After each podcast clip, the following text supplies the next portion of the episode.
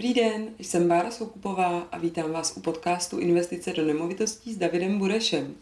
Dnes se budeme povídat o tom, jestli je výhodnější investovat do nemovitostí nebo do akcí a jaký je rozdíl mezi výnosu z nájemného a dividendou. Investice do nemovitostí s Davidem Burešem. Tento podcast vám přináší společnost Bureš a partneři. Ahoj Davide. Ahoj.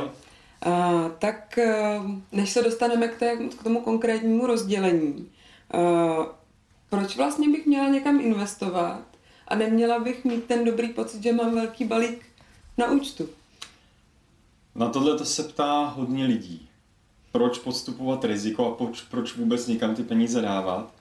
Ale existuje taková hezká, hezká říčka, pokud se mi ztrácí hodnota peněz na účtě, tak to není zloděj, kdo mi je krade, ale inflace. A inflace je něco, eh, čeho bychom se měli bát a proti čemu bychom měli eh, trošku jako bojovat tím, že udělám nějakou investici, která dává smysl.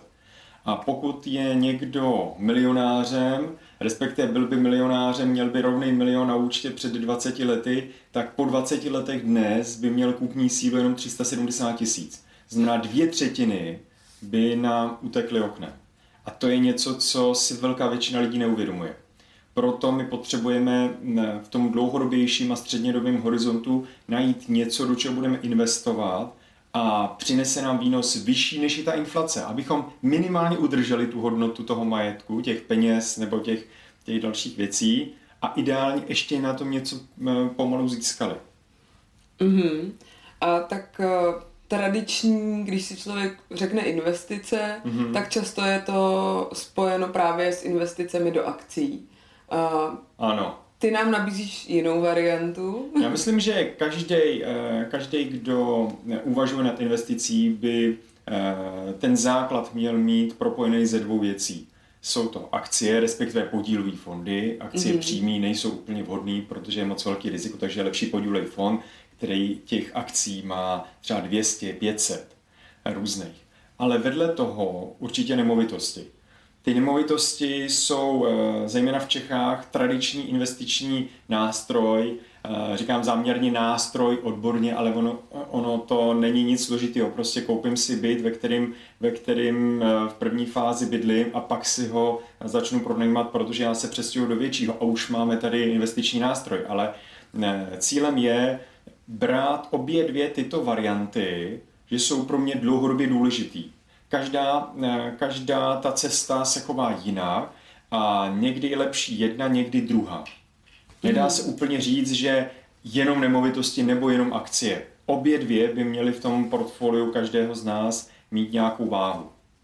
A jsi schopen nám doporučit, jak rozdělit uh, to portfolio? Ideální, ideální uh, by měla, uh, to namíchání by mělo být tak asi půl na půl.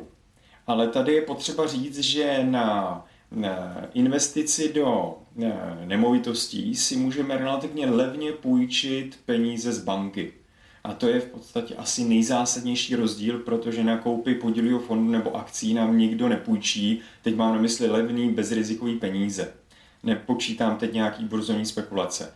To znamená, že pokud bych vzal konkrétní příklad, tak uh, mám teď aktuálně 5 milionů korun na účtě a mám možnost je investovat za A do akcí, respektive do podílového fondu, anebo stejných 5 milionů vezmu a budu investovat do nemovitostí.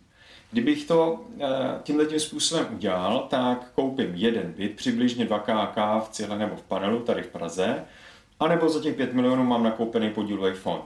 Rozdíl mezi těmi, těmito, eh, těmito variantami by byl asi 1,5 až 2% ve prospěch nemovitostí. Dlouhodobě bavíme se o průměru. Mm-hmm.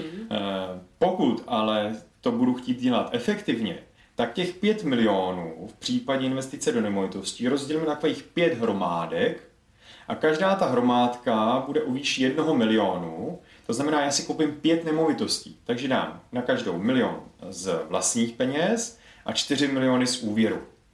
To znamená, že eh, v dlouhodobém horizontu, když bych se na to díval po 30 letech a ptal se, co, co se za těch posledních 30 let stalo, když jsem do těch akcí v prvním případě dal 5 milionů, tak za 30 let, teď neřeším inflaci, teď řeším jenom tu skutečnou hodnotu, nominální, nereálnou, tak bych byl asi někde kolem 40 milionů hodnoty při 7% zhodnocení. V případě varianty B, kdy mám tady pět nemovitostí, tak za těch 20, pardon, teda 30 let bych se dostal na hodnotu někde kolem 30 milionů z každé nemovitosti. To znamená krát 5 bytů se na hodnotě 150 milionů přibližně. Takže vidíme, že i po odečtu úroků a všech nákladů s daněma a tak dále, bych na tom byl asi čtyřikrát lépe, když použiju úvěr a nakoupím nemovitosti, než ve stejném případě s akciemi. A to je věc, která, eh, která v tu chvíli pro eh, nemovitosti nahrává a proto jí má eh, velká část lidí tak oblíbenou, mm-hmm. protože i kdyby ten byt nepronajímala, což si můžeme vzít teď třeba posledních posledních pár let, tak eh, nemovitosti každoročně přidávaly kolem 10%. A když budeme hodně konkrétní, tak první 9 měsíců roku 2020 i vlivem toho, že tady máme COVID, změnilo hodnotu nemovitosti v Praze o 12,6% za 9 měsíců. Což je něco, co eh, akcie eh, v takhle dlouhém horizontu rozhodně nedělají. Tam se držíme v dlouhodobém horizontu třeba někde kolem 7-8%.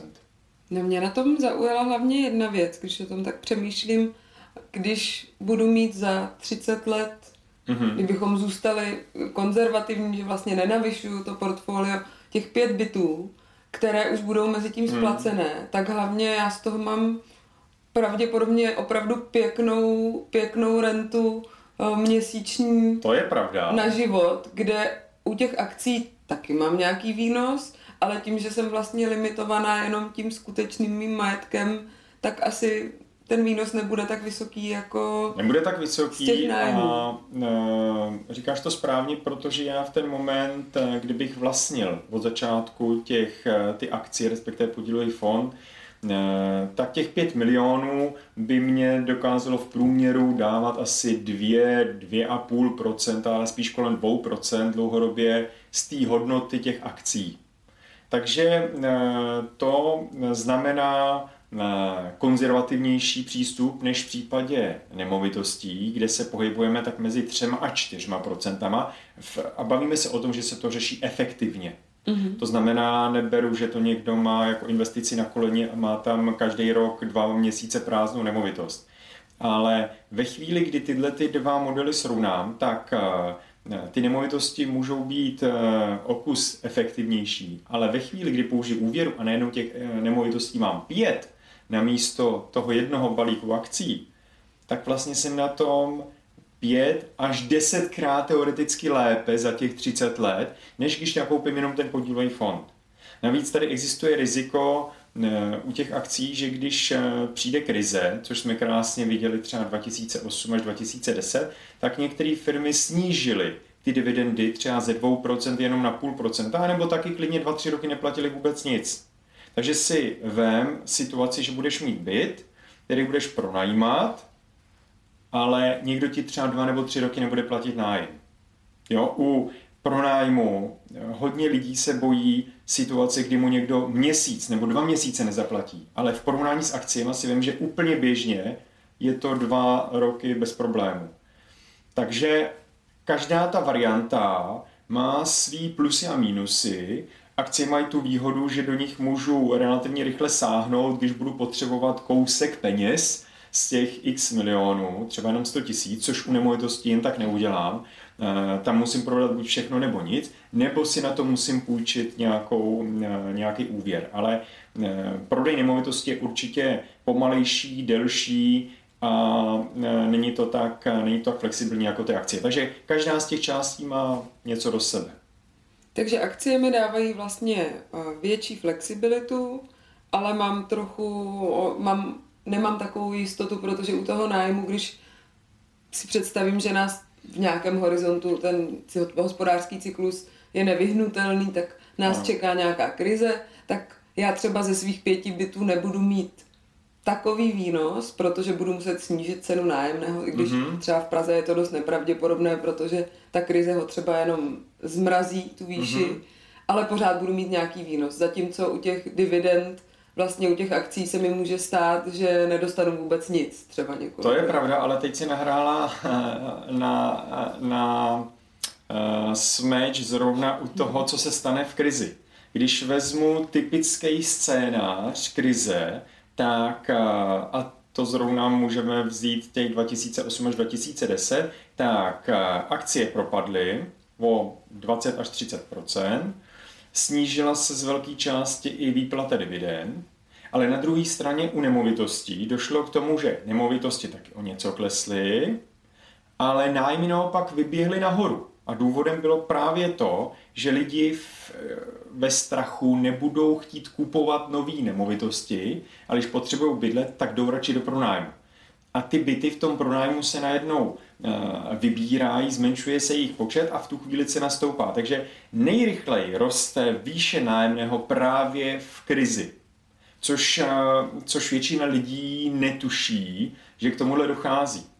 Teď aktuálně, kdybychom se podívali, tak je to jinak. Protože eh, COVID na podstatě přinesl nový, eh, nový směry, to znamená, že nemohli jezdit turisti po světě a tím pádem ani do Prahy a v tu chvíli nám to eh, uvolnilo velké množství bytů a práce home office, respektive práce na dálku nám zajistila to, že některý lidi nemuseli bydlet ve městě, ale bydlej, bydlej někde mimo město, mimo Prahu a v tu chvíli to uvolnilo velký počet bytů, takže teď aktuálně třeba došlo k propadu 10 až 15% což je sice krátkodobý, ale taková situace nastat může. Proto každý investor eh, musí dodržovat eh, jasně daný pravidla, to znamená musí mít vlastní rezervu. Nesmí se stát, že bude překvapen tím, že byt, který eh, mu skončil třeba letos v Dubnu a kvůli lockdownu se nemohlo pronajímat, tak nebude mít třeba dva měsíce obsazen. Mm, tak tím si to vlastně krásně uzavřel to rozdělení toho portfolia na uh, akcie, nemovitosti a nějakou rezervu, protože asi uh, sice peníze na účtu ztrácejí hodnotu, ale je dobré tam je dobré je tam mít. Je tam mít. Já když se přesně vrátím na počátek, co jsi se ptala na to rozložení, tak část by měla být v akcích, část v nemovitostech a určitá část by měla být v rezervě. A to, že to mám v rezervě, třeba na tom spořícím účtu, kde e, nedosáhnu určitě na to, aby mi to pokryl inflaci, tak ale to jsou peníze, kde mi nejde o výnos. Tam jde o to, že když mám problém, tak na ně rychle sáhnu.